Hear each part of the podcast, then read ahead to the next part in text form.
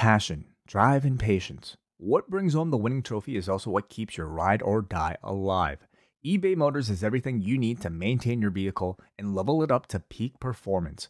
From superchargers, roof racks, exhaust kits, LED lights, and more, whether you're into speed, power, or style, eBay Motors has you covered. With over 122 million parts for your number one ride or die, you'll always find exactly what you're looking for. And with eBay Guaranteed Fit, your part is guaranteed to fit your ride every time or your money back. Because with eBay Motors, you're burning rubber, not cash. With all the parts you need at the prices you want, it's easy to turn your car into the MVP and bring home that win. Keep your ride or die alive at ebaymotors.com. Eligible items only. Exclusions apply.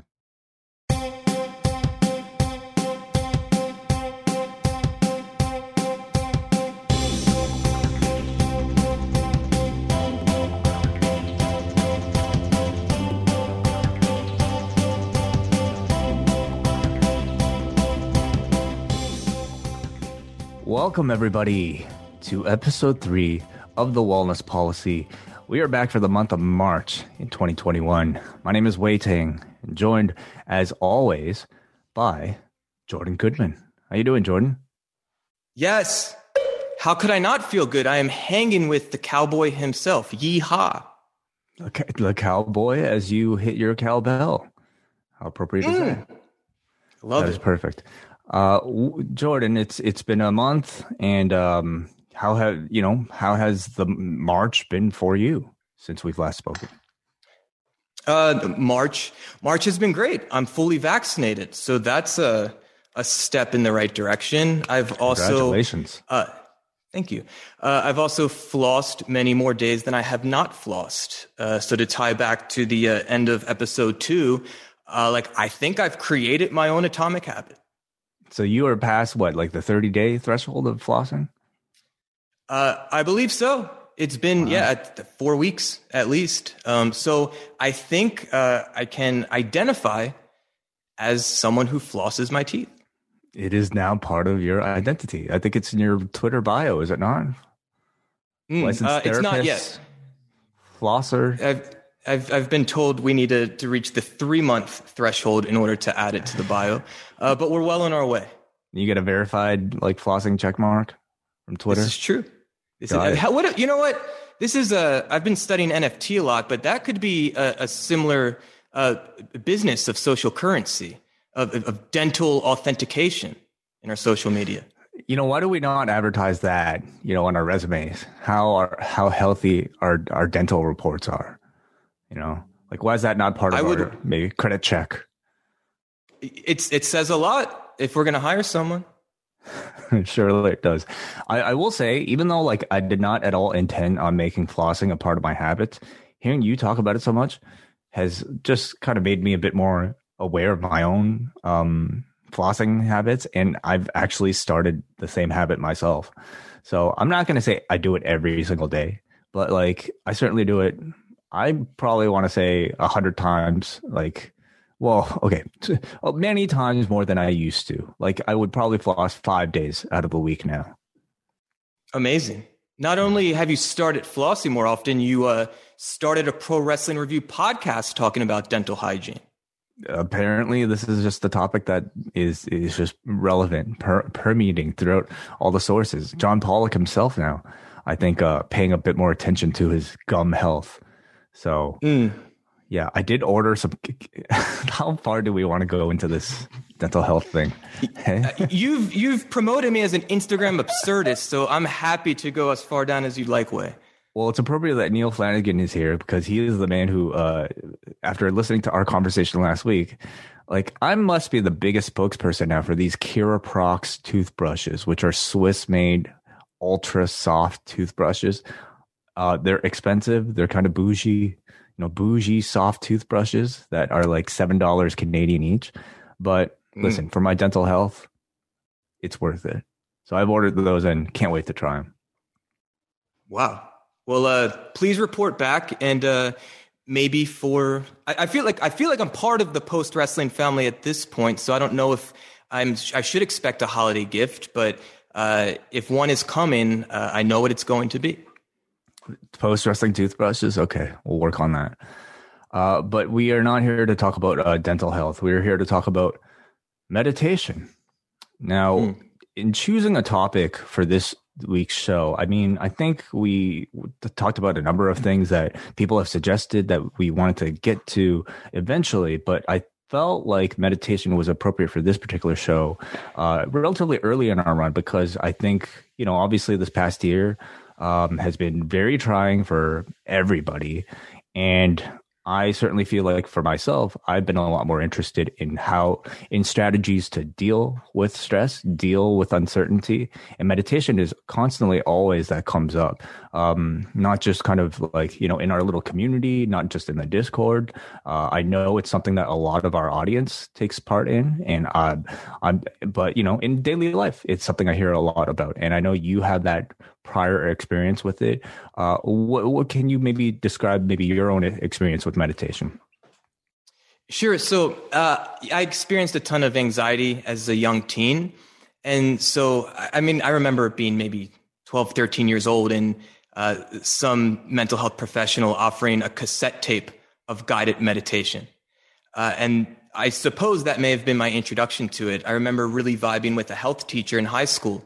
And once a year, she would offer guided meditations throughout the day on the gym mats in the wrestling room. And every day that year, I would sneak out of all of the classes I was in when I knew she was offering that, and just like lay down, close my eyes, and imagine logs rolling down a stream. I still remember that like super clearly. Meditation is something that, in a sense, has kind of always been with me since I was a kid. I really started taking it a bit more seriously in undergrad when I was a psychology major and studying mindfulness meditation as a clinical application in psychotherapy and in counseling. And at that point, I really started a more regular practice, and then found a Buddhist meditation center in my local community, and would go sit with a Buddhist monk and a few dozen people in community as she led meditation and discussion. So in many ways, it's been this path that has been ever present for me. And as I became a psychotherapist and started kind of creating my own applications in graduate school, I started incorporating guided meditation, but using rhythm, both playing a drum of my own, but then being able to guide all kinds of people through a guided meditation experience as they're also playing rhythmic instruments. So it sounds like you know, you've been doing it for quite a while. You've been practicing it for quite a while, I should say. And like how long, you know, before you start to really kind of see any sort of effects? Because I would imagine the reason you've kept going for so long is because it has been effective for you. Of course. Look, it's a tricky question. I could ask you, how many guitar lessons did it take before you felt like you could play the guitar? You know, so there's no finish line. And in many ways, there's really no starting line except beginning the practice. Meditation, like many other things, is simply a practice. So there's no point in which you can say, oh, I have become a meditator, or I've become like, quote, an expert in meditation, perhaps. I know that every time I meditate, I feel better for doing it. But I've also become aware of times in which, oh, you know what? I just responded to this situation in my life in a different way than I probably would have in the past. And I think a meditation practice had a lot to do with it. So when we're talking about meditation, Wei, we're really talking about becoming more aware. We're expanding our consciousness. And the way I like to describe it is the difference between being responsive to something happening in our lives versus being reactive. When we talk about reactivity, often there's an unconscious element where it feels like we don't have control of a situation. So, you know, maybe someone says something rude to our face, and a reactive behavior could be to punch the person in the face, or to yell at them, or to get really fearful and like turn inward and get scared. Where a responsive, more conscious approach could be taking in what was shared and considering how we actually want to deal with the situation in the moment. So throughout my life, I mean, every day, many times a day, as I'm experiencing my experience, quite frankly, like I can notice more the ways in which a meditation practice has kind of cultivated my ability to deal with life. So, you know, in preparation for this discussion, Jordan and I did read a book this month, and we'll be kind of, you know, guiding our conversation very loosely, but maybe occasionally going back to this book, which is called How to Meditate by Pema Chodron. Who is Pema Chodron, Jordan? Pema Chodron is a meditation teacher, I believe, in the Tibetan Buddhist tradition. And she, I have found to be one of the more effective educators, leaders, teachers, facilitators in the world at really living and learning that the meditation lifestyle in a more traditional sense, but then being able to successfully introduce it to a more Western audience. And what did you think of this introduction to meditation? I loved it. I really actually loved it. I found it to be a quick read, an easy read. But there was nothing I felt like I wanted to skip through. Every page felt worthy of my time and with just richness and a lot of value. I really like how she introduced the practice of meditation. And I want to say and offer to you, Wei, because I'm interested in your experience of the book.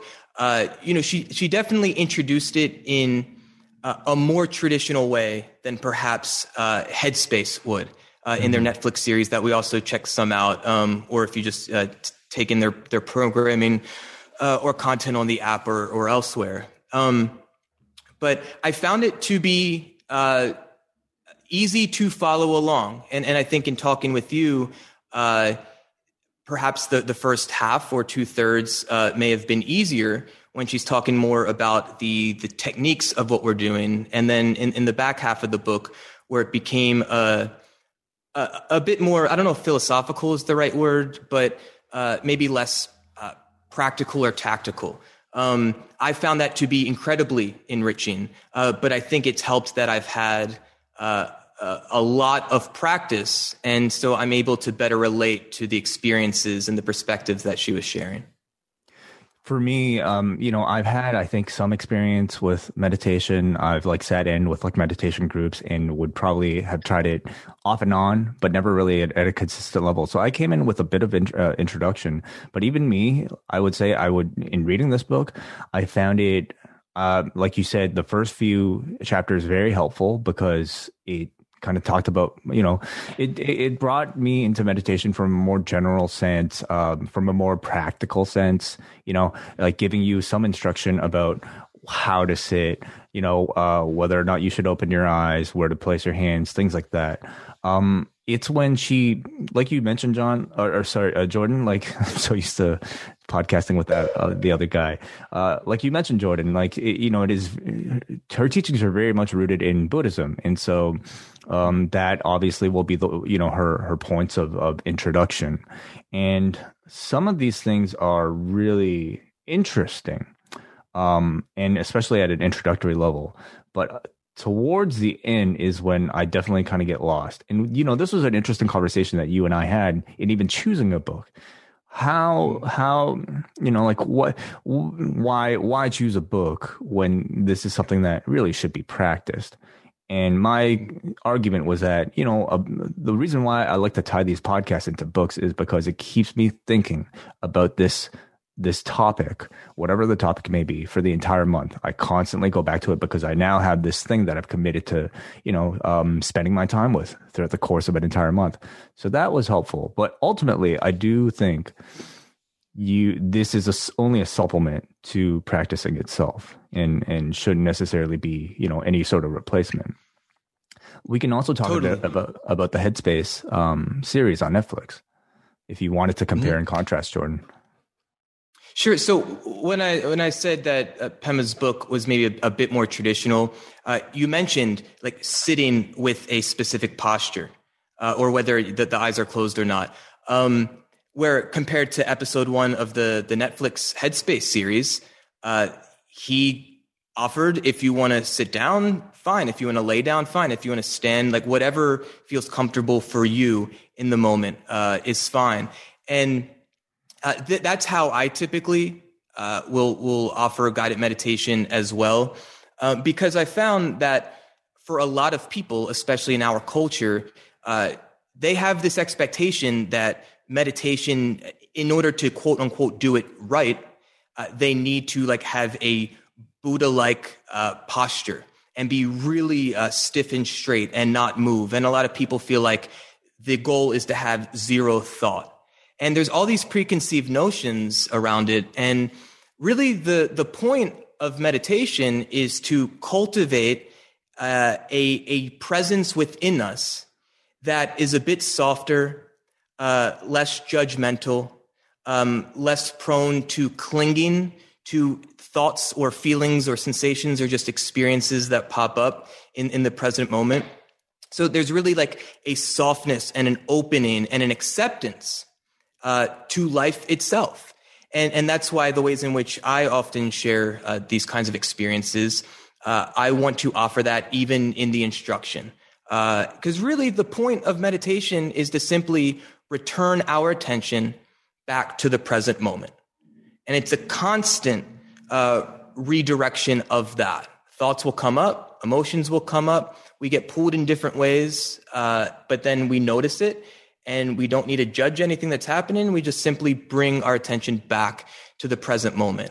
One of the reasons I really liked the Headspace series, and I only watched the first few, but they've just done a masterful job of connecting with a Western audience. I mean, I would argue they have done more recently, or perhaps ever. Maybe the Beatles certainly did a lot many decades ago to really bring some of these concepts and practices into our culture. But more recently, Headspace has done just a masterful job of branding and marketing and more generally communicating these philosophies, these practices to our culture. I love the illustration, the animation, the music, and it felt really accessible to kind of jump in and get started. Yeah, that's something I think, you know, the power of having something like a Netflix at this point that most people I know subscribe to automatically makes anything that is uploaded to it and advertised on the front page immediately relevant and incredibly accessible for anybody. So these are very watchable. Like really, they're advertised as like 20 minutes, but really they're like 10 minutes of explanation. And then like the back half is just an actual practice guided by, you know, and they're separated by topics such as how to deal with stress, how to deal with pain. Just, I think presenting it in a very manageable, in more of a modern way, I would say, that might be relevant to people like myself. But nonetheless, you know, getting back to like, you know, both items. And at this point, I do want to throw it out to the room. If anybody has anything to add or anything they want to say into the conversation, simply raise your hand and I'll get to you at an appropriate time. I want this to be an open discussion for everybody. But yeah, getting back to the book itself, I still found, despite maybe some of the language tripping me up at times, I still found the concepts very, very applicable and very interesting. One of the things that, you know, Pema Chodron talks about is the concept of suffering. To you, Jordan, what does suffering mean in this context? You know, I think it was the book, The Road Less Traveled, when I was maybe a late teen. That was one of the first like self-development books I read. And I kind of think the first sentence of that book is some version of life is suffering. And or life is to suffer. And I know this is a traditional Buddhist concept. And when and I feel like, I don't know if we shared this or I shared this on the Wellness Policy, but I've definitely had a public conversation recently about this in particular. But sharing that was really freeing for me, because for most of us, when we experience unpleasant realities, whether it's physical pain or sadness or anger or disappointment, often what we do is try to like eliminate it as quickly and as effortlessly as we can. And perhaps not effortlessly, because in many ways, we're constantly fighting against unpleasant experience. And these could be thoughts, they could be feelings, they could be interactions with other people, etc. I have found that, especially I mentioned earlier, for much of my life, I experienced anxiety. And as a young teen and a late teen, I experienced panic attacks. And one of the things that really became like an unlock for me was that if I start relating to the unpleasant experience and sensation of anxiety, if I start relating to it in a kinder way, in a more open, gentler way, instead of fighting it, that it almost like defangs the energy in a sense. Often when we try to fight something, and this is all happening within us. So when we're fighting our own anxiety or we're fighting our own disappointment or anger, all we're really doing is creating more conflict internally. But I found that when we can start relating to this quote suffering in an open, more compassionate, kinder way, then we're actually creating space for that energy to move through us and to be expressed instead of us just stuffing it down or taking it out in other unproductive ways.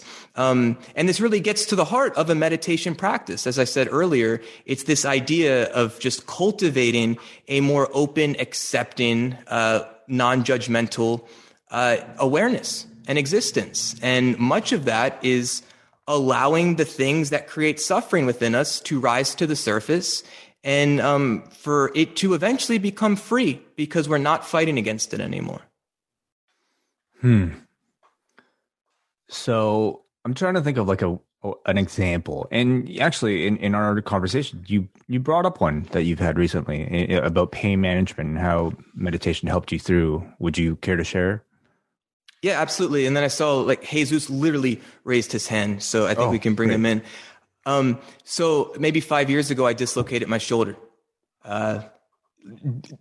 Dumb, remarkable story at a trampoline park. I was racing myself in one of those big foam pits of foam blocks. And as I was swimming back out, my left shoulder just dislocated.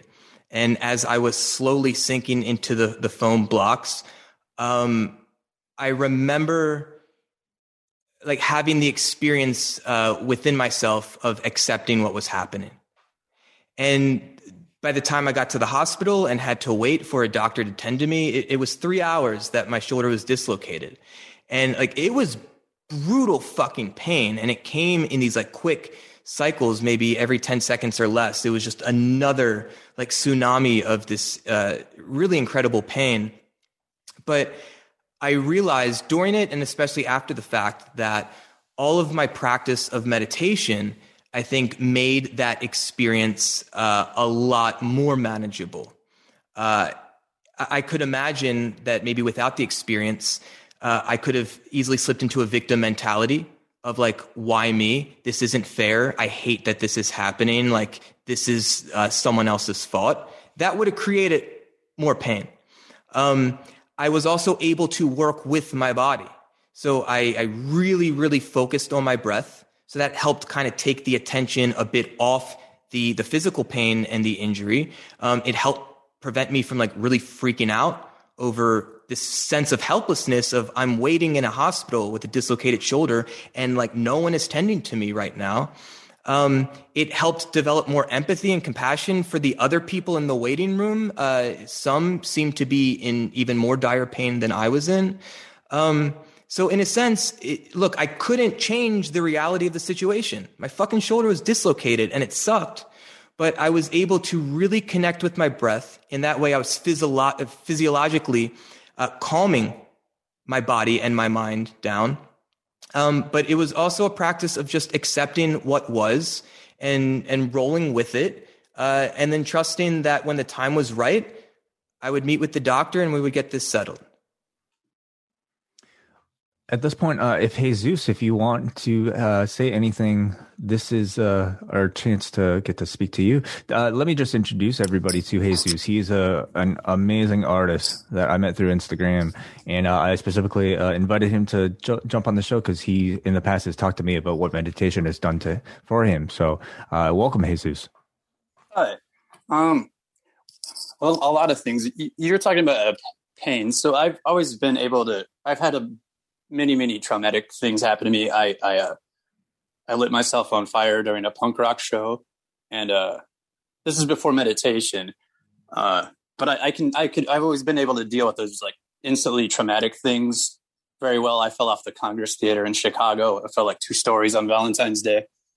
But both those situations, I remained calm and got through it. But my issue would be maybe because of those traumas that I had sort of a block and was unable to deal with like minuscule issues in front of my face, everyday life kind of thing. So my friend John, who was in that punk rock band with me, he actually had been meditating for 12 years, and I had been in a dark spot probably in 2018.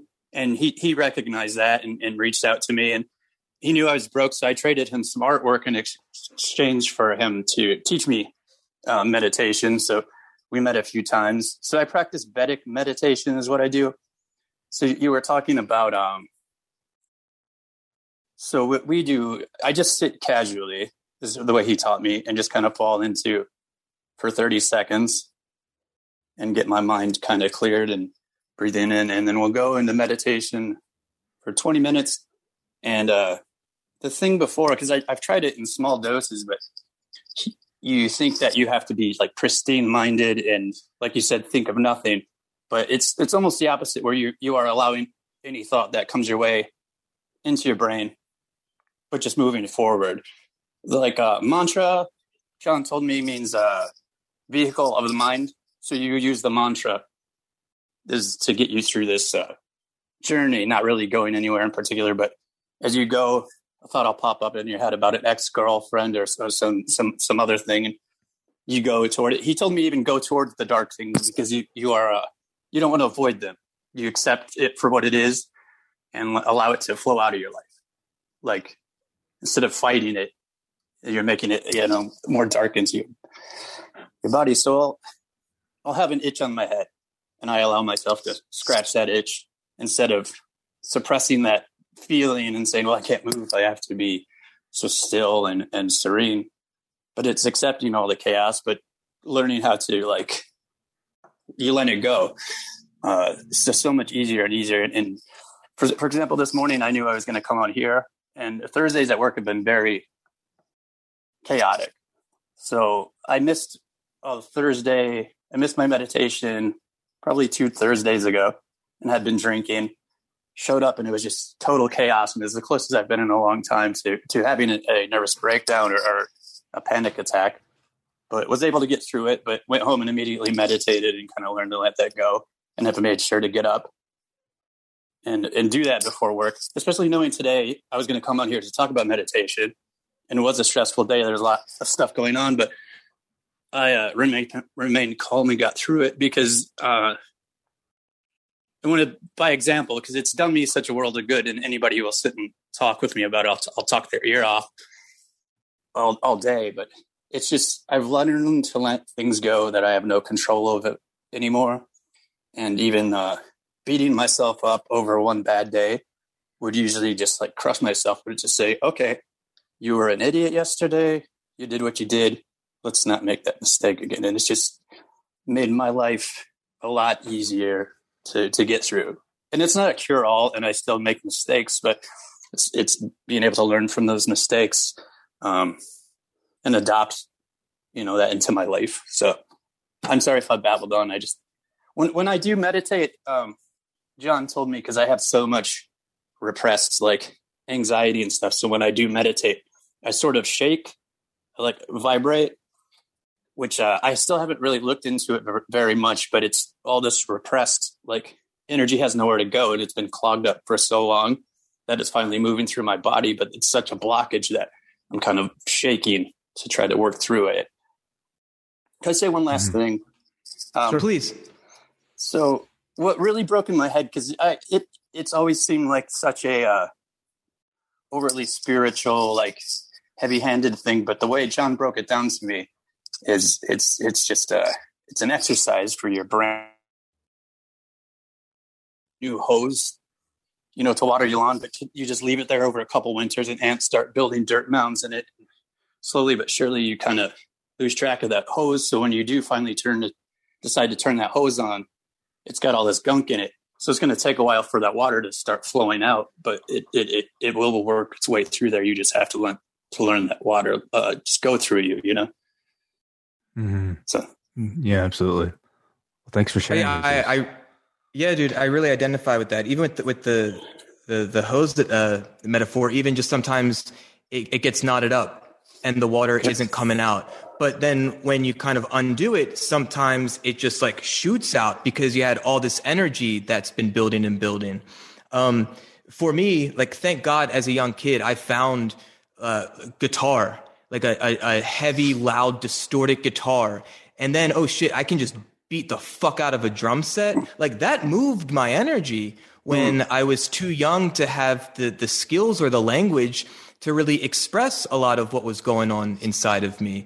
Yesterday, I did the Headspace meditation on Netflix, and I realized that for the first 3 or 4 minutes, it was hard for me to kind of calm the waters. And to your point, I really accepted and allowed my body to do what it wanted to do. So I allowed my body to shake certain parts of my limbs, my body as a whole. I even like stood up and started doing a bit Tai Chi, which is very related to these meditation practices where we're kind of moving the body in a more relaxed, intentional way. But yeah, so many of us in our culture, we're really constricting our physical state, because for us to just shake like a dog will get up from laying on a couch and just completely shake and release all that energy. Like, that would be weird for us to do out in public. Well, I was raised Pentecostal. So these are the people that get the Holy Ghost, like the evangelicals, where they will shake because they have this weird energy in their body. Now, I don't agree with their philosophy. That totally put me off, is another thing why I avoided any kind of spirituality, was because of my religious upbringing.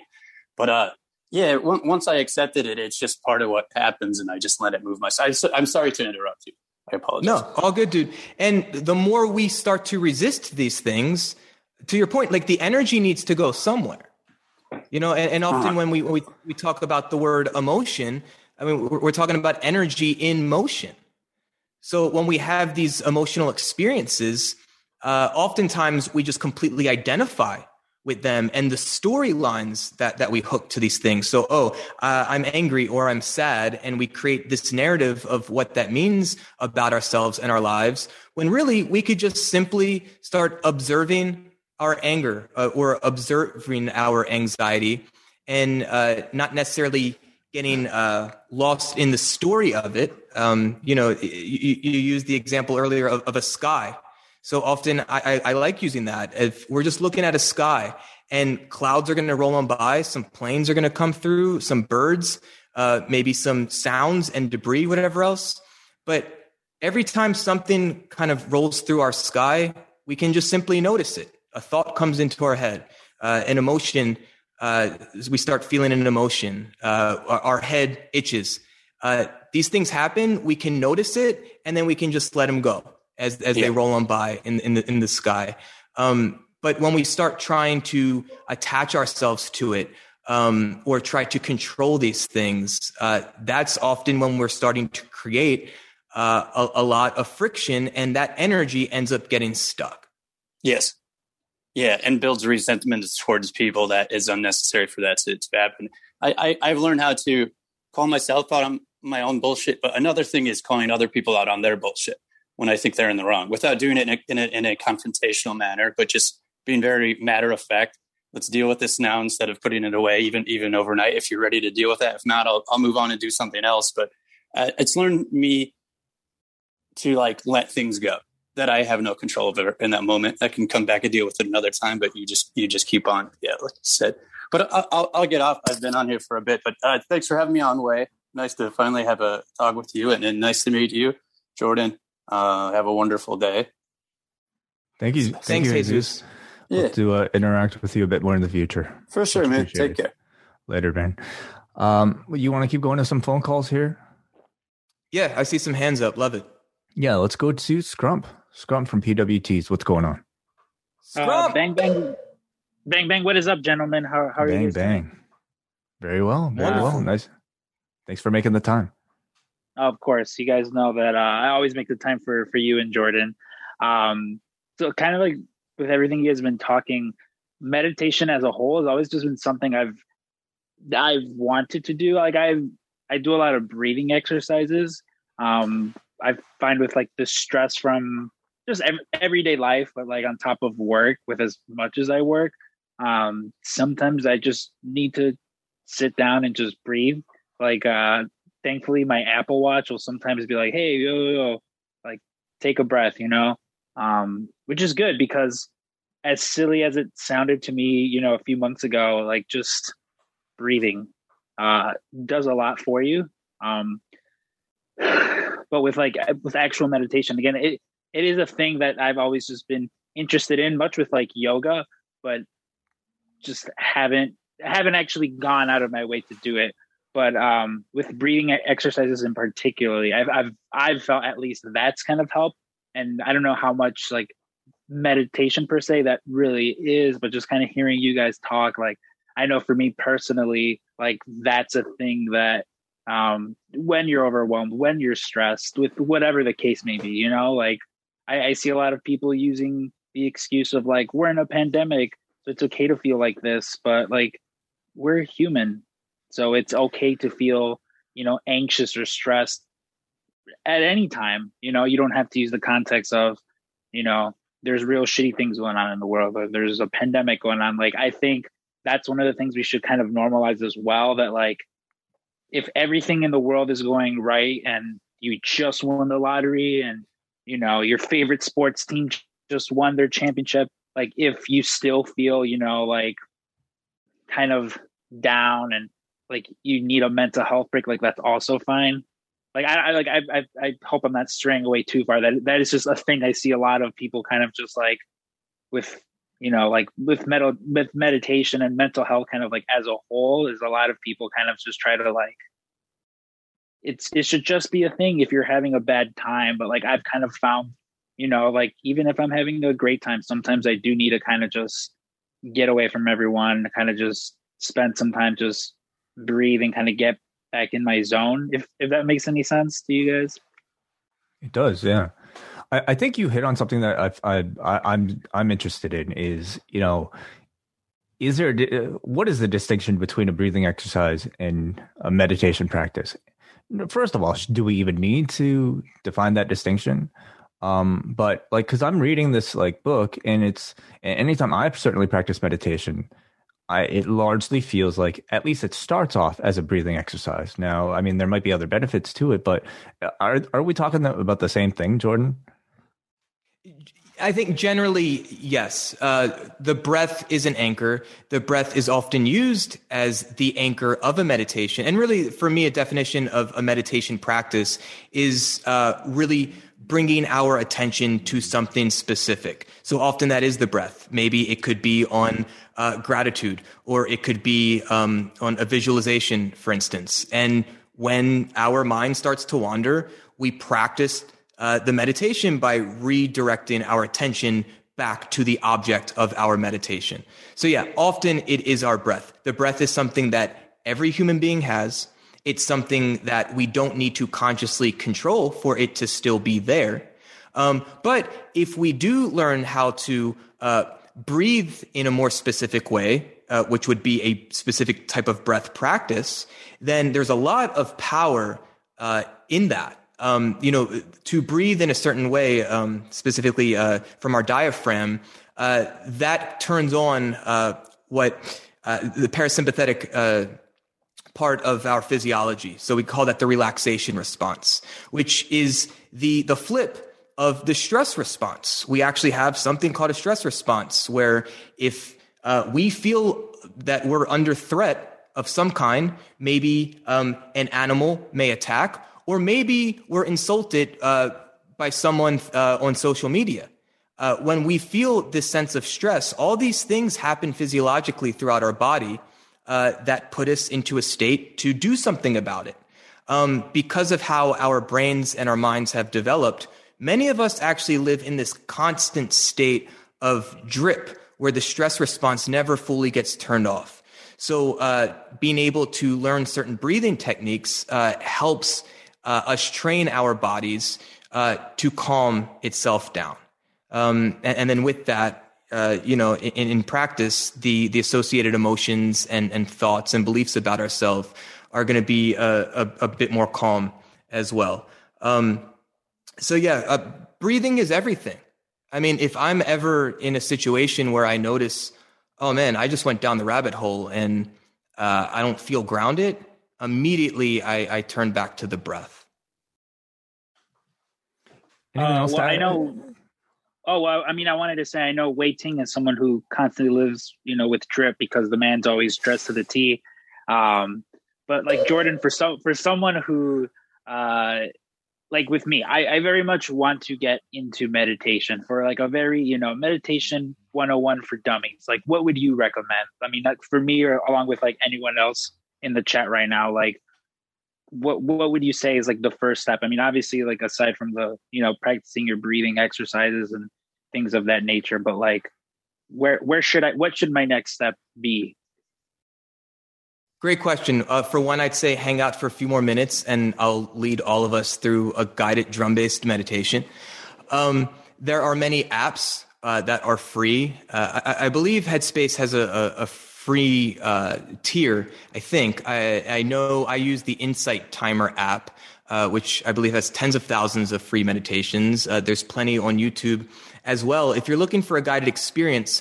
But really, I believe that for you to simply take one mindful breath, like that's a successful practice of meditation. So maybe we're talking about atomic habits last month. Maybe we habit stack. So maybe we associate that with something that we're already going to be doing throughout our day. So maybe every time you open a door, so if you leave your bedroom, if you walk into work, if you go in and out of the car, every time you open a door, you now take one mindful breath, where you really focus on breathing in through the nose and out through the mouth and just letting your body and your mind settle in the breath and just focus on the experience of one mindful breath. Then you're going to start having a meditation practice, at least bringing that a bit more regularly into your daily life, if every time it's, opening a door, let's say. But if you want something more formal, then yeah, one of these apps or on YouTube or local classes, there's plenty of experiences to be led through meditation right now. You mentioned yoga before. Like I knew this shit was coming. Like yoga was really maturing into the mainstream 15 years ago when like many communities like started having yoga studios. And I really believe it happened that way in this culture because we most identify with the physical self first. But in many ways, yoga was like this Trojan horse in our culture to, people thought it was exercise. Let me get like my core shredded doing yoga. But these yoga experiences started helping our community members create language and to get more comfortable with these ideas of connecting with our breath and bringing in more of the mental, energetic, spiritual, emotional aspects that is very much a part of yoga in addition to the physical practice. So I had a sense a while ago this was coming, and I really think it's been Headspace in many ways. And I mean, even for me, what put it over the top, Wei and Scrum, in the U.S. election this past November, like the CNN coverage was sponsored by the Calm Meditation app. And to me, it was like, all right, this shit is mainstream at this point. Like meditation as a practice is very much in the conversation of the collective culture right now. I hope that helps, Scrum. But I mean, really, there's so many opportunities at any moment in your life to practice these things that we're talking about. It definitely does. I'll check out some of those those apps and YouTube videos. Thanks again for this monthly show. It's one of my favorites. You guys are crushing it. Love you guys. Take care. And shout out to Brandon from New Jersey. Fuck yeah. Love you too, brother. Thank you. Thank you, Scrum. Let's go up next to Adam. Yes, let's go to Adam first. Adam, are you there? Hey, Wei. Hey, Jordan. How are you? Hey, Adam. Thanks for making the time. Bud. Oh, thanks for having me on. Maybe I just want to chip in with my own 2 cents on meditation in the past. Yes, please. It's something that I haven't tried now for many years. It was kind of recommended to me at the time by a therapist when I've been going through some anxiety issues that maybe meditation would be something good to try. I did try it a few times, and I personally didn't feel the benefit of meditation at that time. Now, fortunately for me, I was able to find something else completely different. I do a lot of daily planning and weekly goals and things like that, and how I can achieve things I want to do in that week. So that's kind of, I guess, my own meditation that I have found.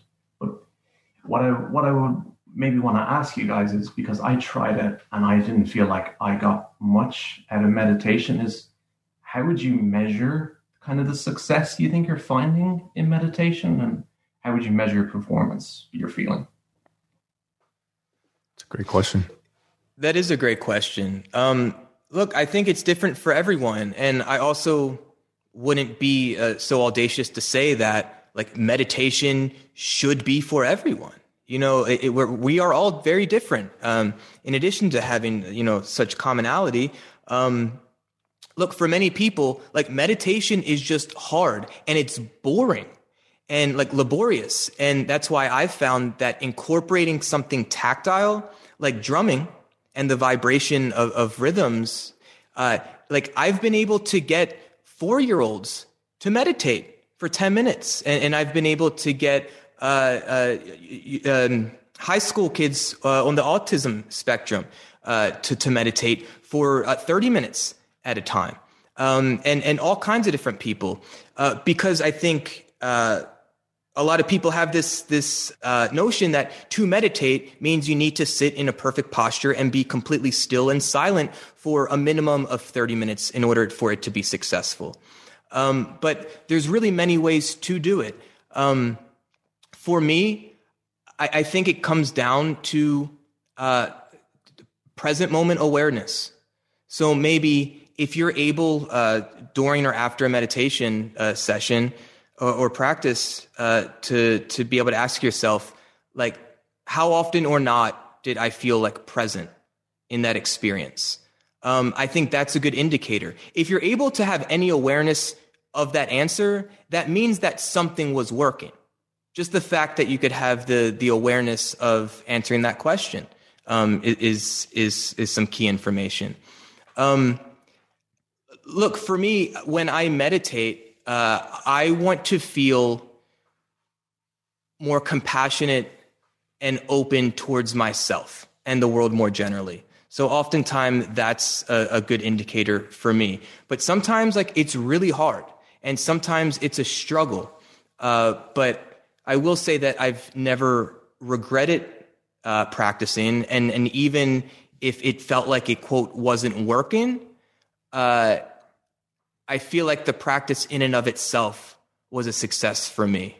I'm curious if you have any impressions, Wei, but really, like, this is different for everyone, so it does feel really personal. Yeah, for me, I definitely appreciate Adam's questions, because I mean, I think that it was kind of what I was getting at with you earlier on, Jordan, about like when it was that you noticed that it kind of clicked for you. Because I definitely go through periods where in practicing meditation, I go through, sometimes it's like I just fall asleep. Sometimes I really, you know, it's relaxing. But sometimes, the one time, like a few times where it's really worked for me, I've just noticed a general sense of calm. It, you know, compared to from before to after, and a sense of being able to fully listen to somebody in while I'm having a conversation with them after I've just meditated, that is very different from how my interaction would have been before, and I feel like that would be directly attributed to it, and it's because of that I understand that there's a lot more to this that I'm not really fully experiencing yet. And I have faith that with more practice that some of these things will unlock. Now, my other question to you is, because, you know, you've kind of brought up music several times now in relation to this discussion. Does meditation have to be, you know, sitting down, breathing? You know, can you be meditating while you're doing all these other things, whether it be music, whether it be driving, whether it be, you know, eating food? Yeah. So I don't want to, be the expert here in the sense of suggesting do a meditation practice while you're driving. In many ways, I think that would just be unsafe, because we all have different understandings or definitions of what a meditation practice is. Now, of course, it would behoove all of us to be to practice mindfulness as we're driving, to keep our eyes and ears on the road. Many of us know what it's like to realize, oh, we've been driving on the highway for 10 minutes and didn't even really remember like what was I was doing, but yet like the autopilot was keeping us relatively safe. Much of what we do in life is this sense of autopilot. But yeah, like I enjoy music in my meditation practice. I find it to be grounding. I find to be making music, but also to be listening to music is very helpful.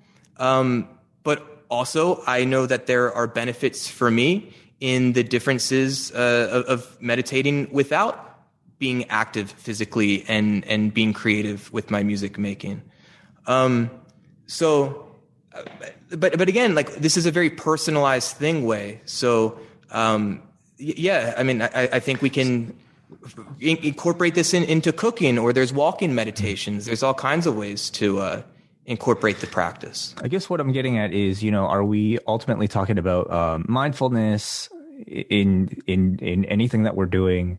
Because one of the things that they teach actually in I guess introductory meditation courses is the concept of the raisin, right? Taking the raisin, like they hand out raisins and they just pass one to each person, and they ask you to describe, like, you know, the sensations that you're feeling. And I think the idea there, at least to me, is to just be able to be fully aware of what you're eating, rather than, you know, as we do most often, eating while we're watching TV or looking at our phones and not thinking about the food that we're actually ingesting. And by the time that we're done the meal, the whole thing's over. The experience is over.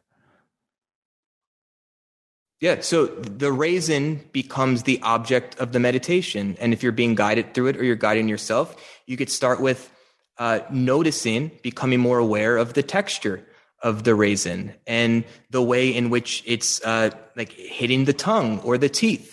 Or the taste, or the sensation and mechanics of chewing or sucking on a raisin, perhaps. And then other thoughts will pop in our head. We'll start noticing, oh, shit, like I got to do this tomorrow morning. And, oh, man, that thing we did 10 years ago was awesome. Like we'll be pulled in different directions. And then what we just do in a compassionate way to ourselves is to gently redirect our attention back to the object of meditation at that moment, which is the raisin. Let's go up next to Nick. Nick, if you're there, what's going on? Hi, guys. How are you? Hey, bud. Great. Happy Thursday. Happy Thursday. Yeah. Thank you guys so much for doing this. Meditation is something that I'm super passionate about. And I really got started doing it by sheer coincidence, because it was a few years ago where one of my family members who I was very close with passed away, and I had to go back to school the next day. And just by serendipity, I had registered in an Asian religions course. And after a few weeks, I'd gotten, you know, to know the professor, and she said, you know, I see that you're struggling a little bit. I think you'd really benefit from meditation and seeking out maybe a religious service to go to, and really just try it out and get yourself into a new experience, a new environment. And so I went back home and I went to a Dhammakaya Buddhist temple, and I was totally out of my comfort zone. The hour of meditation that they have you do, that first hour was absolute agony. But then towards the end, I really got in touch with, you know, they call it the center of your body, which is your stomach, where you can really feel your breathing, where you can kind of feel your mind somewhat.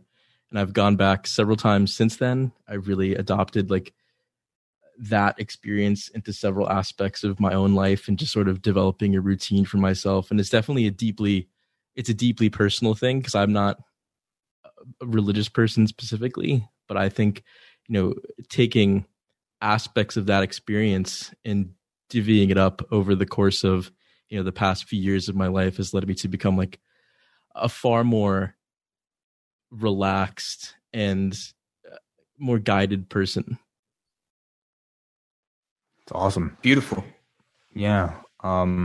I feel like I have like questions to ask you, but I just don't like, because and this is the difficulty in talking about something like meditation. It's like, it's hard to completely define, but I thought you did a great job, Nick. Like what can you maybe talk a little bit about maybe some of the specific practice that and instruction? So I remember the first time I went, and then I ended up having discussions afterwards about meditation with some of the monks, and they allowed me to kind of see a little bit of what their practice is. But they almost expect you to struggle the first few times, because they're the way that they go about this is like, this is meditation is really a path.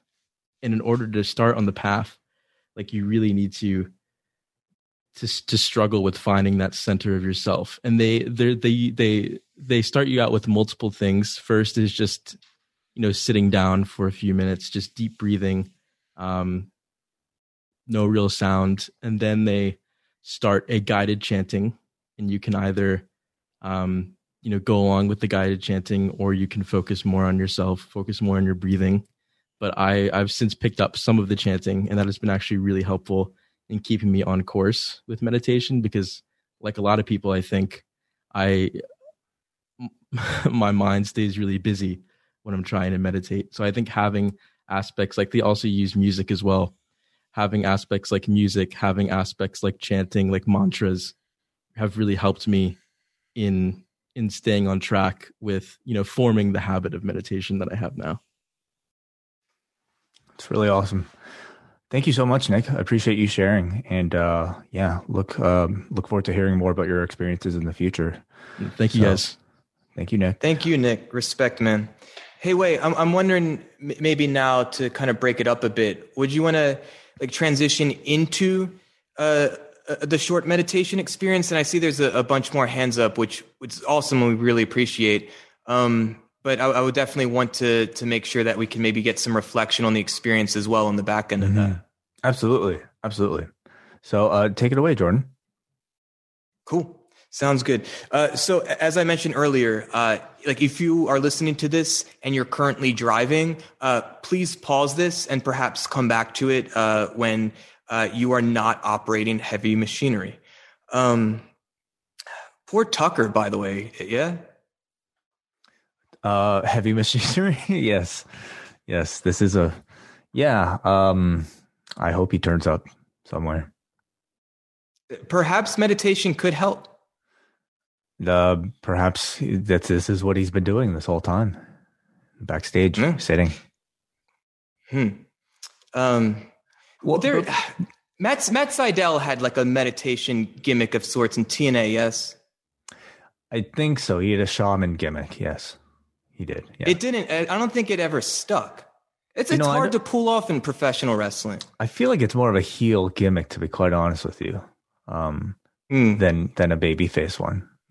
So, anyway, hey, before we start, Jordan, like maybe should I be sitting for this? Should I like, you know, what's the posture or anything? So what I would suggest is whatever feels comfortable for you is fine for me. So here's how this is going to work. I got this, I don't even know what this is called, this thing. I'm going to open with this and end with this. And then I have this buffalo drum that I've been using for the better part of a decade, in hundreds and hundreds of my groups. And I'm simply going to beat on the buffalo drum, in no particular rhythm. But really, I mean, I feel I can only help others connect with themselves as best as I'm able to connect with myself. So I really have no idea, Wei, what I'm about to play on the drum. I have no idea what I'm exactly going to say as I guide all of us and myself into this experience. But what I would offer is for us to come into this with as open of a mind as possible, in addition to just an open heart. There is no right or wrong, so you literally cannot mess this up. So as we start to transition, and before we go, Neil reminds me to remind our audience, if you do listen to our podcast at 1.25 or 1.5 or 2x speed, now might be a good time to transition back to 1x the speed, just for this. Great recommendation. Thank you, our man. Okay, so we will begin. And you're welcome to join me as we settle into our body by just finding a comfortable position wherever you are.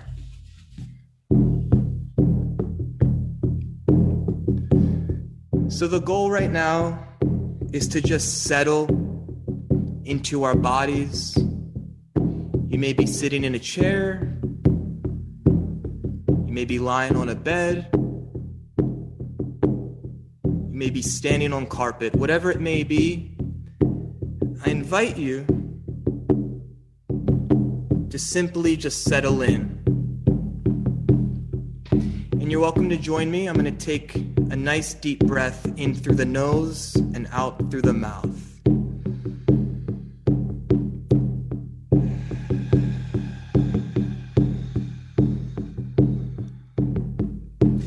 If you'd like, and you haven't already, you're welcome to gently close your eyes. If you prefer to keep your eyes open, that's totally cool as well. But for the next few moments, we're simply just going to settle into wherever we are and bring our attention to the breath, in through the nose and out through the mouth.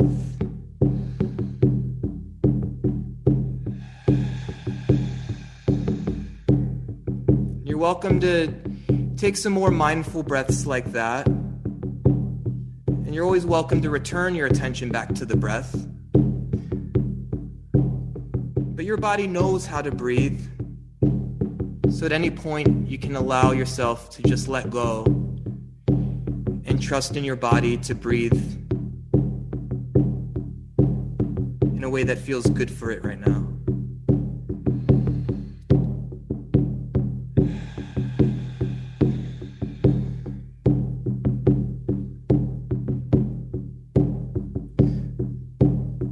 So if you're willing, I'd like to direct our attention to the sound of the drum right now.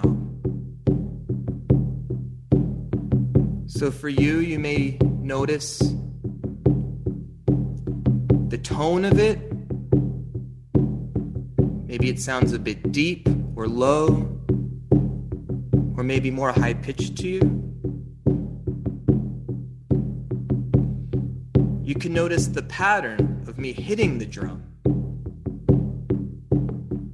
Some notes are softer, some notes are louder, so you can notice the dynamic of all these notes on the drum.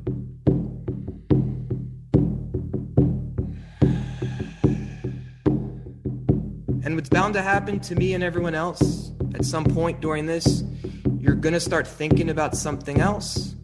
You may notice something else or feel something else. That's totally cool. In fact, that's normal and natural.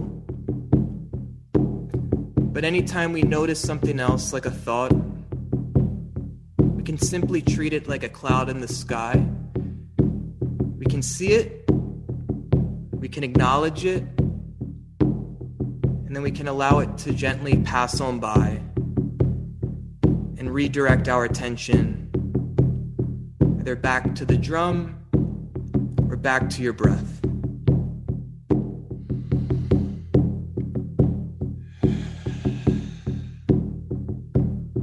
For some of us, you may even notice that your body is physically responding to the rhythm. I notice my right foot is tapping along. My head is gently nodding along as well. This way we can just allow the body to do whatever feels good for it right now.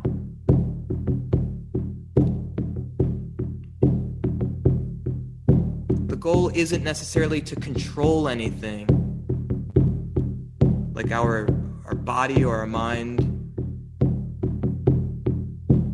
but we're simply, gently directing our attention within our own experience, either in our breath or the drum right now.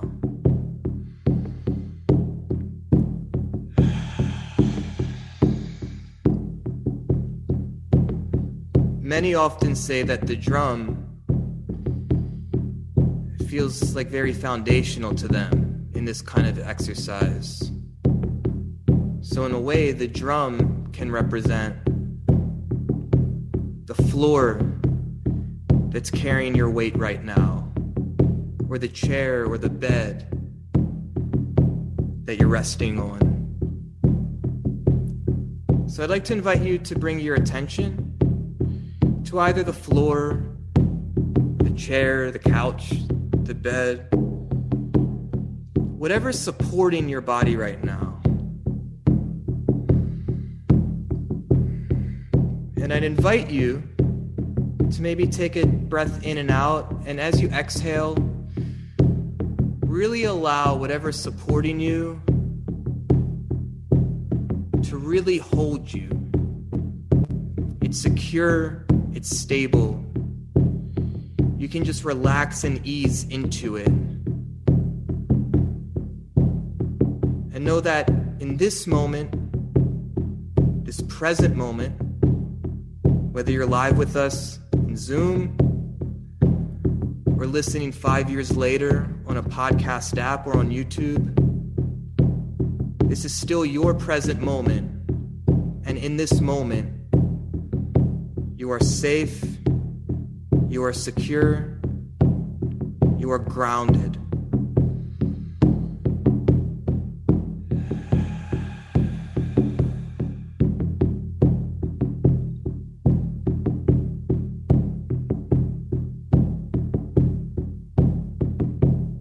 What's going on in the bigger picture of your life may seem anything but, especially during a pandemic. But in this present moment, right now, which is really all we ever have, we can get in touch with a sense of groundedness. That at least in this moment, things are okay.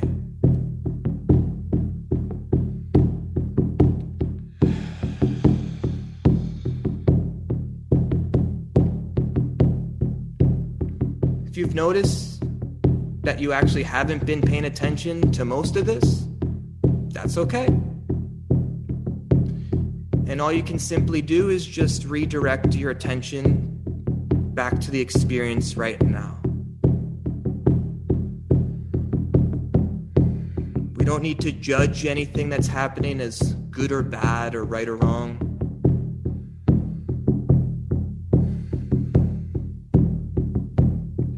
We can simply just welcome anything that comes up with an accepting, non-judgmental presence and attitude.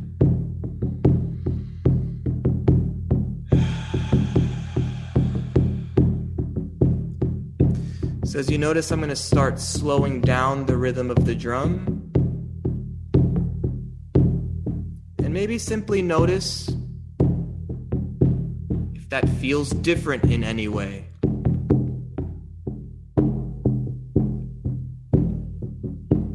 Maybe the slower tempo makes your experience calm down or slow down, or maybe not. Whatever you notice is fine as it is.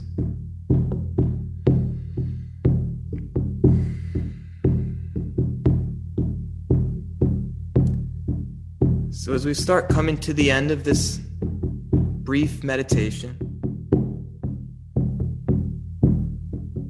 I invite you to maybe check in with your body.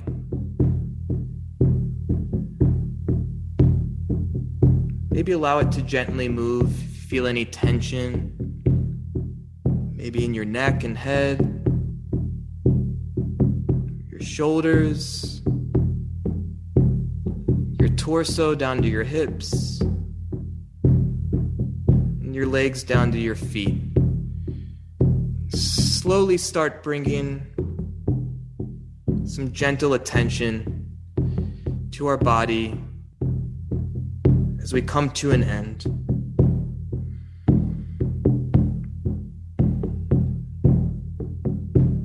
And I'd invite you to join me in just a couple more mindful breaths in through the nose and out through the mouth.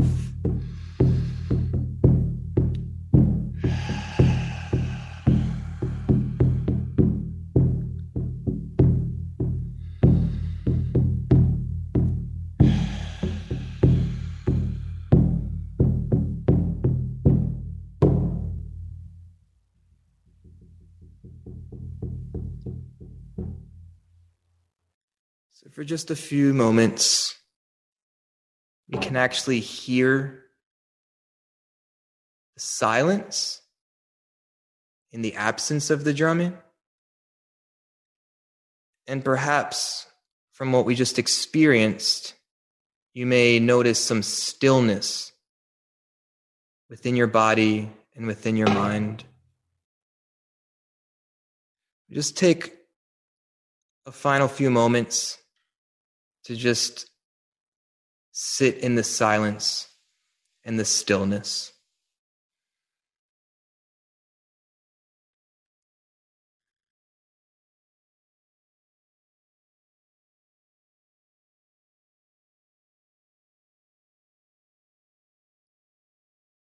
If you become distracted, that's totally fine. You could simply just redirect your attention back to the silence and the relative stillness.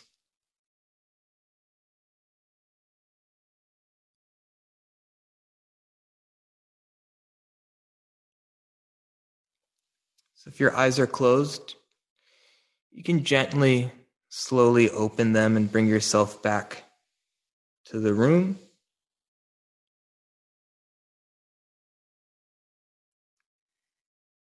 And since this was a drum-based or music-based meditation, the last thing I'd like to offer is that music is a bit different from some of the other creative arts. But it's similar in how we begin. So a painter starts with a blank canvas. Or a poet may start with a blank sheet of paper to write on. Or a digital illustrator may start with a blank document on their laptop. And so as musicians, we begin with silence. But what's interesting is that musicians as well, we end with silence. And in fact, that's a note that we take into account, and we call it the rest. And I've often found that in my life, especially when things seem really loud and really quick, that oftentimes the best note that I can play in my own life is the rest. So with that, I'm going to ring this vibratone.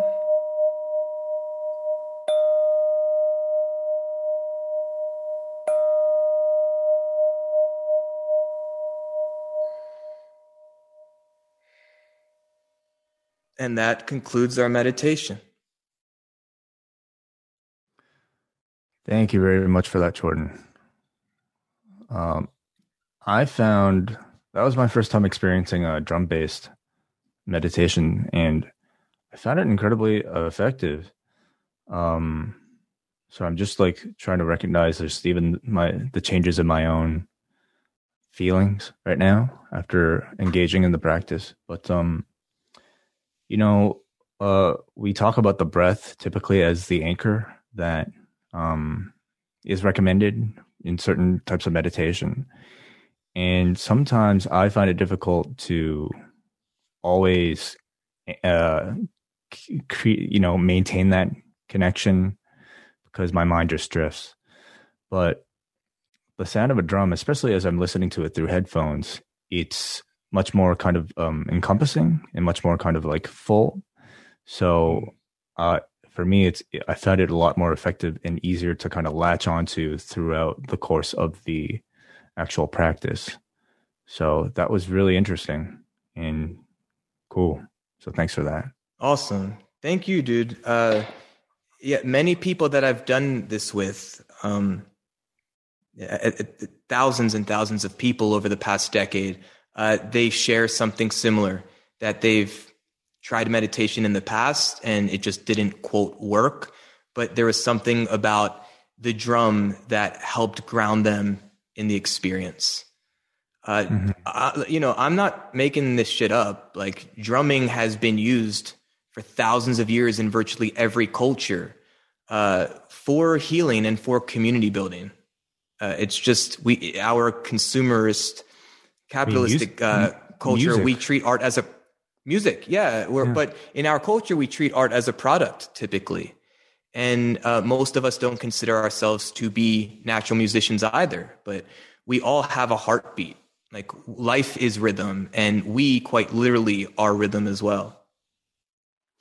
I definitely want to throw it out to the Zoom room if you guys have any feedback about your experiences, or if you just want to engage in the conversation. Now is a great time. We will continue it to take as many calls as we need to throughout the rest. Let's go to our man, Neil Flanagan. What's going on, Neil? Hi, guys. I just want to also say that I engaged in this with Jordan on the Discord a few weeks ago. And once again, found that the drum is just an amazing extra anchor. I'm used to breath-based anchoring when meditating. And I feel like the rhythm is just always there. And it's something that it's, as Jordan just said, it's such a rhythm. Drumming is such a primal thing in all of humanity that you can't not engage with it. And so meditating with that is just, it's an extra, it's a layer that it's something special, I think. I don't know if you, and I would just like to say more generally, thanks very much for this podcast.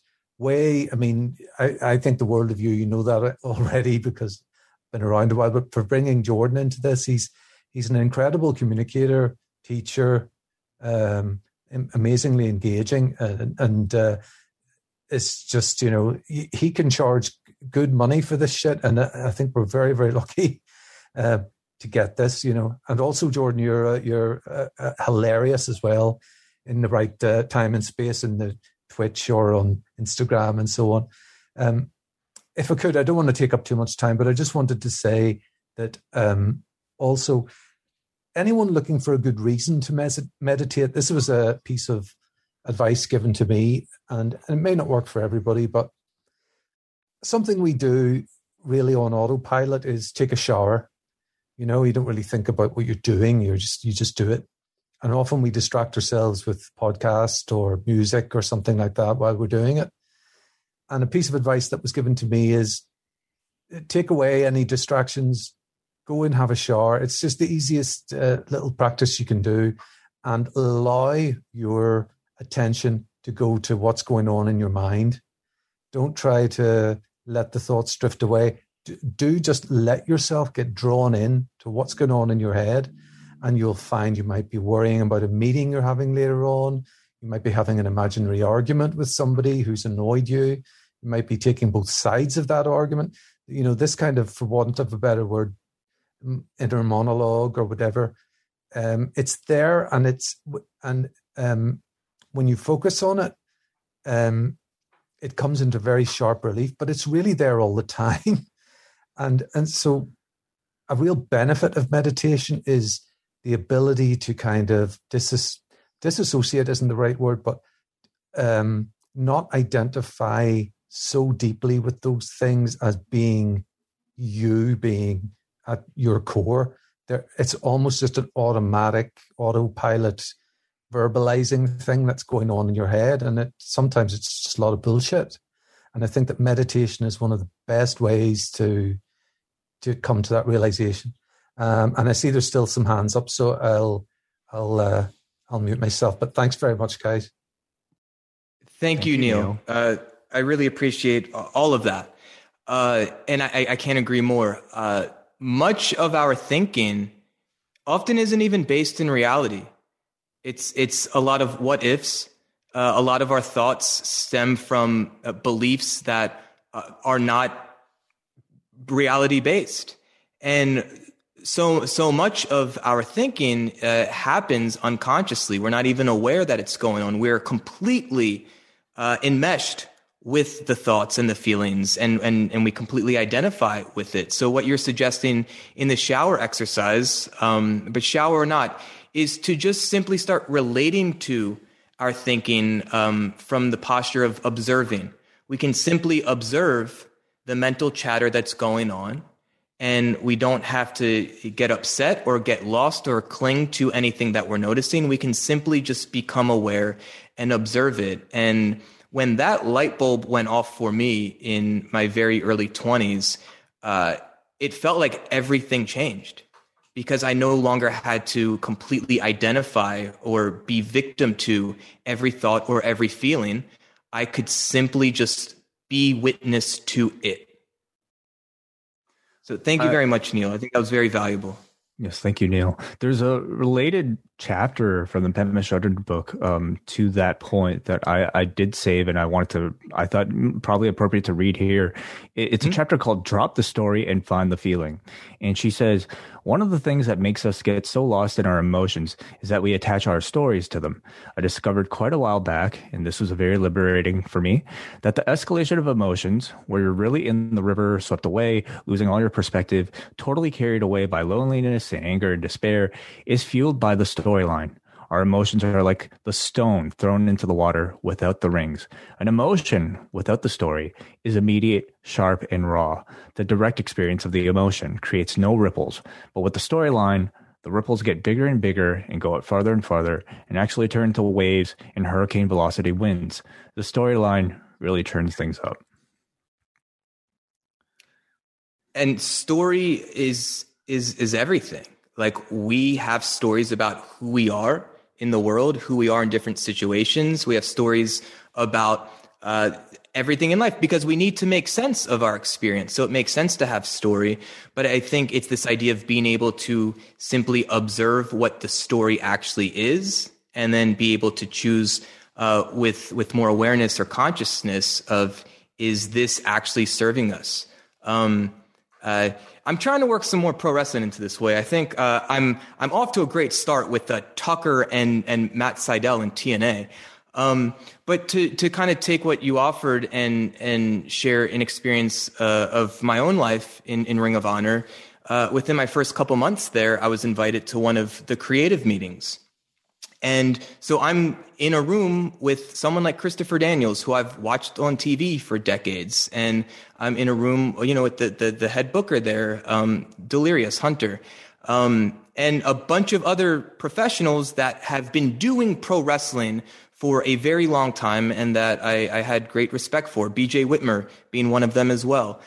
And the story that was easy for me to tell myself was like, I'm this punk kid, psychotherapist, musician, like did the pro wrestling thing as a teenager, but like I just watch it on TV. And it was easy for me to get into the story of who am I to be in this room. And if I didn't have the skills to be able to observe that storyline in my own mind, and to be able to check myself and ask if this is reality-based or helpful. And if I didn't have the skills to meet myself with compassion and flexibility and openness, like that fear or that anxiety could have crippled me in that moment. But I was able to reframe the story and tell myself, like, I am here for a reason. There is a reason why I have this job, and there is a reason why I was asked to be a part of this conversation and to use my voice in the conversation with these people who have been doing this for much longer than I ever had. And it was being able to relate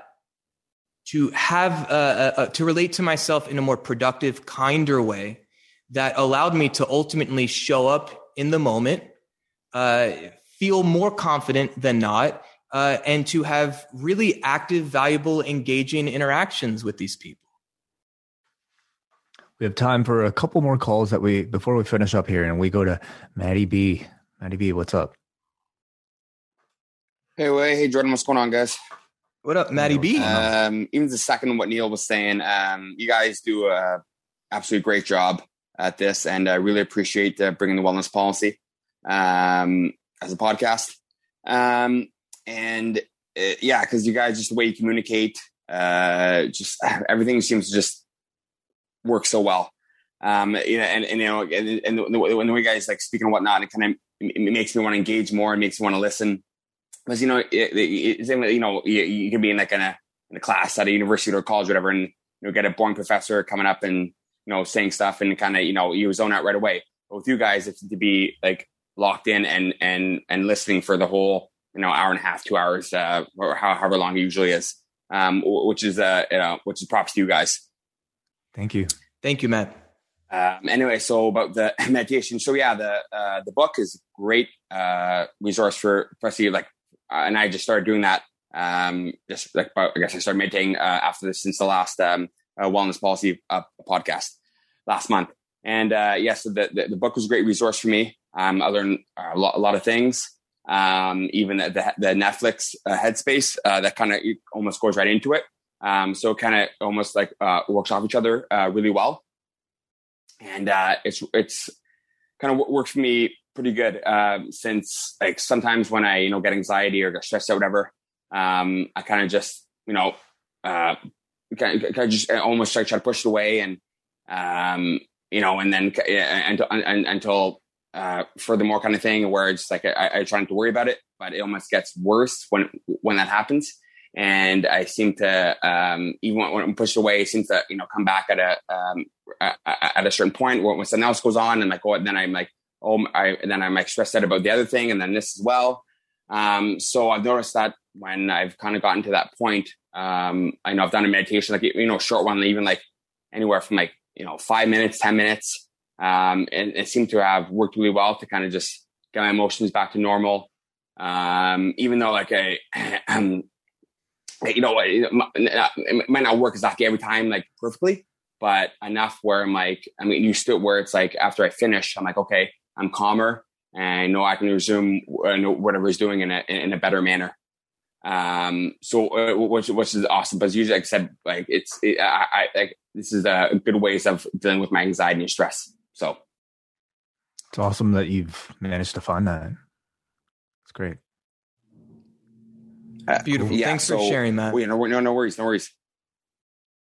Thank you very much, Maddie. Appreciate the call. And thank you for the kind words, and thank you for listening.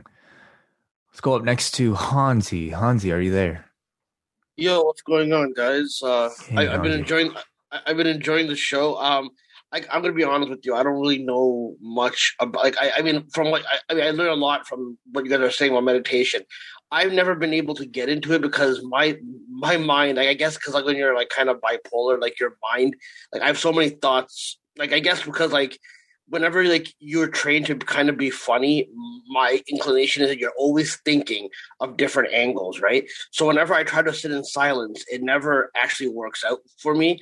I'll definitely try like the method you guys are talking about, but I wanted to ask you guys, like, is there any correlation between like meditation and some of the stuff like lucid dreaming and like astral projection? Because I think I'm more into the dreaming aspect, because I feel like my dreams are like alternate realities in some kind of way, or like maybe like designing my mind to be organized for something that's to come in, like, you know, the actual reality. So I was wondering, where do you guys sit on, like, you know, like the lucid dreaming or astral projection? I don't know if you guys are familiar as much with that, whatever, but I just wanted to get your thoughts on that. And that's basically what I wanted to ask, whatever. I didn't want to take Twitter your time, but I just want to say I enjoyed the show, and I always love these monthly shows. So thank you guys.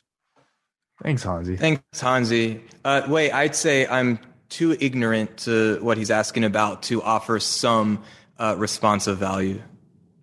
Likewise. All I know about, like, astral projections and lucid dreaming are what I see in movies. And I definitely don't feel qualified enough to speak on it, nor its relationship to meditation. I feel like it's all within a similar realm, maybe, of study. But sure, I not enough for me to say, unfortunately, Hansi. But Hansi did mention something that I found really interesting in how, you know, he talked about how I guess I'm not completely familiar with, like, Hansi's experience with comedy, but he mentioned how, being a comedian, you always have to kind of be like thinking about what's next. And for me, this experience of trying to talk about meditation and engaging in meditation, and then now doing a podcast after having just, you know, done a meditation, has been really unique, because I'm trying to be comfortable with the spaces in between my words. I'm trying to be comfortable with not thinking as I'm engaging in this conversation. And I think when I do that, the conversation's better, because I can focus a lot more. But in radio, anytime we do a podcast, I mean, our goal often is to try to fill in those. You can't have dead air. You can't have any silences, you know? Anyway, that's just me trying to think out loud here. No, I think you're onto something. So even in my awareness of offering the meditation a few minutes ago, there were moments in which silence and me just not talking felt appropriate. But I did feel the pressure of wanting to keep everyone's attention. But even in our silence and relative stillness, we're still communicating. That's why I said that with musicianship, the rest is written and treated as a credible, legitimate note that we choose to use with intention. So even in stillness and silence, we can capture a lot of attention. You know, everyone or many people talk about someone like Jake the Snake Roberts, who was very effective in his promo abilities because he was willing to slow things down and to get quiet and to ask the viewer to lean into him.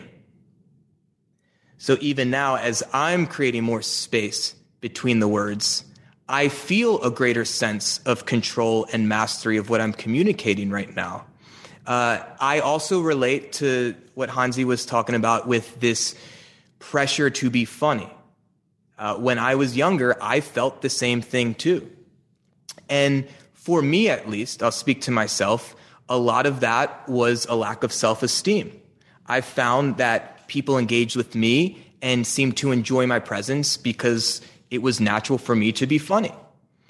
And I found that by letting go of that pressure and being kinder and less judgmental to myself, it actually allowed me to be funnier because I wasn't trying as hard. Well, you're hilarious, so it's working out for you. Yeah, no, it's really interesting because you know, using the analogy of Jake the Snake Roberts, I mean, I think it extends to wrestling in ring itself, where so much to me of the criticism I have, exactly. Yeah, it's become a bit of a cliche, you know, old timer thing that people would say to the younger generation. But the more I watch wrestling, the longer time I am becoming a fan, the more I appreciate slower style, the more I appreciate what the really great wrestlers are able to do in between the moves to elicit reaction. That to me is sort of like something that is far much more difficult to perfect and master. And maybe that's just kind of goes to show you, you know, the further importance of not just thinking about the objects that are in front of our faces, but the things that we aren't necessarily presented with, those gaps and the silences in our experiences. Yeah, and it's almost to the point of cliche where many credible veteran wrestlers will talk about the space between the moves, just like it's a cliche in music to talk about the space between the notes. Mm-hmm. And cliche for very good reason. Mm-hmm. What's the reason? Because I think that's where the connection points are. Like if you're just going to play as much and as fast as possible, it's harder to really connect, I believe. But for me, if I'm watching a wrestling match and someone is going to do a wrestling move to someone else, I want time as a spectator to take in what I just saw. And I would like to see the person on one end sell the move. And I want to see a facial reaction of both competitors and seeing what that beat in the story of a pro wrestling match actually meant to them emotionally and the psychology of the match. I mean, it's storytelling, and storytelling is inherently emotional. So when it's just move after move after move, there's really nothing to dig into emotionally. Mm-hmm. It's a concept. Sorry to cut you off. To me, I think it's part of the concept of, less is more. The more big spots you cram into a match, the fewer they each kind of mean, unfortunately. I love the Britt Baker Thunder Rosa match last night, but by the end of it, I don't really think about the thumbtack spot that much because there were so many other spots that came out of it. And not to say that's any sort of criticism. I mean, for a big match like that, you probably want to cram as many of those in. But, let's say they threw in even more after what they did. And they ended off at, I think, a really good note. But let's say they kept, throwing in flaming tables. Well, how much is that thumbtack spot going to mean after that? So I don't know how we started talking about thumbtacks and exploding tables, but this is a wrestling podcast, after all, isn't it, Jordan? The post-wrestling podcast. I haven't watched the match yet, but I look forward to watching it perhaps later today. But to your point, one of the reasons I believe, without watching the match, one of the reasons I believe why the match was so significant is because there really haven't been other matches like this from a promotion the size of AEW featuring women. So in that sense, less is more. Less is more. Wonderful. So I think that about wraps up our discussion here about meditation on this episode. But what is coming up on the Wellness Policy in April, Jordan? In April, we return. The book that we will be reading is one that you may be familiar with, The Subtle Art of Not Giving a Fuck by Mark Manson. I think one of the reasons why I'm interested in centering on this book is because I don't know, and I don't know enough about the book to really say it is about this one thing specifically. Whereas with this episode, meditation, and in the past, flow states and habit formation, that felt a bit more concrete. I'm interested to read this book for many reasons. One, it's an international bestseller. I'd argue it's one of the most well-known self-improvement books of the past few years. To the point, Wei, you shared a picture with me yesterday of like a half dozen other books that had curse words kind of bleeped out, piggybacking off the success of this book. But Mark Manson, even though I haven't read the book, I've been an email subscriber of his for years, so I really enjoy his perspective and his ideation and his writing. And I know a lot of you are familiar with it. I know some of you have read it already. And I'm interested to take in the book. And then maybe next month, there's a handful of different topics or stories or chapters that really intrigued us or resonated with us. And we can publicly riff on them with this Wellness Policy community. I'm looking forward to it. I've experienced the book before in audiobook form, but never really I find I'm much more engaged when I'm actually holding a copy in my hands and highlighting and things like that. So I look forward to diving into this and the concepts suggested it within. I know a number of people have read it, so maybe we'll take some feedback from all of you and just kind of engage in a bit of a discussion. So I look forward to that. The subtle art of not giving a fuck. They actually print two copies at the bookstore that I went to. It was The Subtle Art of Not Giving a F*CK And right next to it, The Subtle Art of Not Giving a Bleep. So depending on how comfortable you can pick up the copies that you choose. So thank you, Jordan. This was awesome. If people wanted to experience perhaps a bit more of your drum-based meditation, where can they find that? That's a great question. I don't know. Maybe we can YouTube. I mean, if you YouTube me, like Jordan Goodman Beatwell, I mean, there may be some stuff on there, just kind of seen some of the drum-based work that I've done.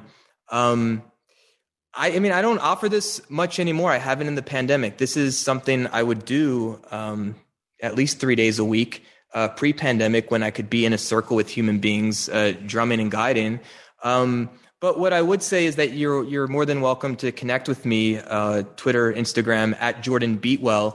And if this is something that you're really interested in and want to experience more, or if you're more interested in, say, meditation or drum circle experience, full permission to reach out to me and let me know what you're interested in.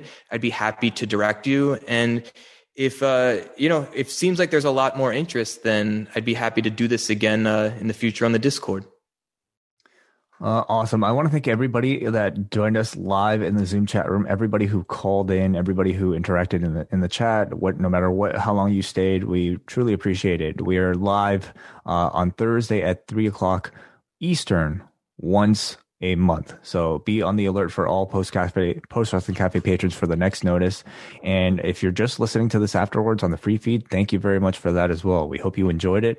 And please leave feedback, whether it be on YouTube or through our social media or the message board or the Discord. Postwrestling.com/Discord is where you can find the Wellness Policy Hub, where Jordan is very responsive to several people. Anytime you have something to say, if you just want to have somebody to talk to or just want to read and see people's stories related to the topics that we talk about. So thank you, everybody. Any last words, Jordan, before we say goodbye? I think if we all, whether you're live in Zoom right now or just listening wherever you may be, in your podcast app or on YouTube, if maybe we could all just bring our collective energy together and really just send some love to Tucker out there wherever he may be.